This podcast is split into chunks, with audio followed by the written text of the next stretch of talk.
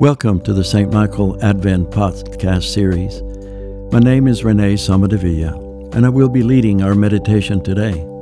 Our theme this Advent is hope. May you be blessed for the Christian journey. The glory of the Lord shall be revealed, and all flesh shall see it together. A reading from the Gospel according to St. Matthew. When John heard in prison about the deeds of the Christ, he sent word by his disciples and said to him, Are you he who is to come, or shall we look for another? And Jesus answered them, Go and tell John what you hear and see. The blind receive their sight, and the lame walk. Lepers are cleansed, and the deaf hear, and the dead are raised up, and the poor have good news preached to them and blessed is he who takes no offense at me. As they went away, Jesus began to speak to the crowd concerning John. What did you go out into the wilderness to behold? A reed shaken by the wind? Why then did you go out? To see a man clothed in soft raiment? Behold, those who wear soft raiment are in kings' houses. Why then did you go out? To see a prophet? Yes, I tell you, and more than a prophet. This is he of whom it is written, Behold, I send my messenger before thy face, who shall prepare thy way before thee.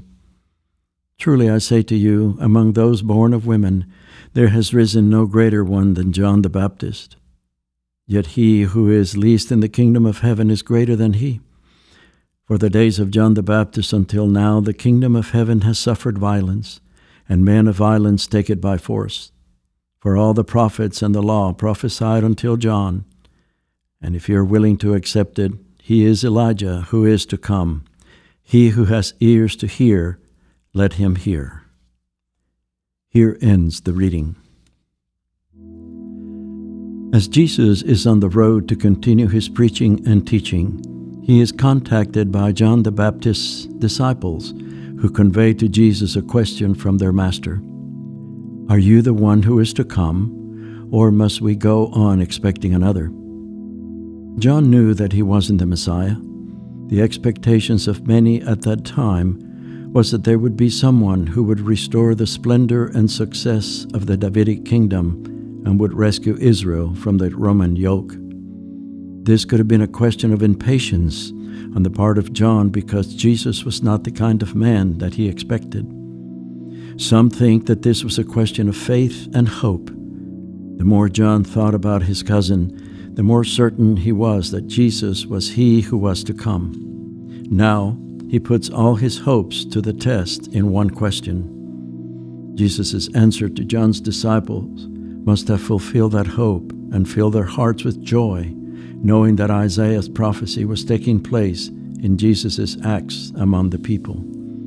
Go, Go and tell John what you see me do, not necessarily what I say.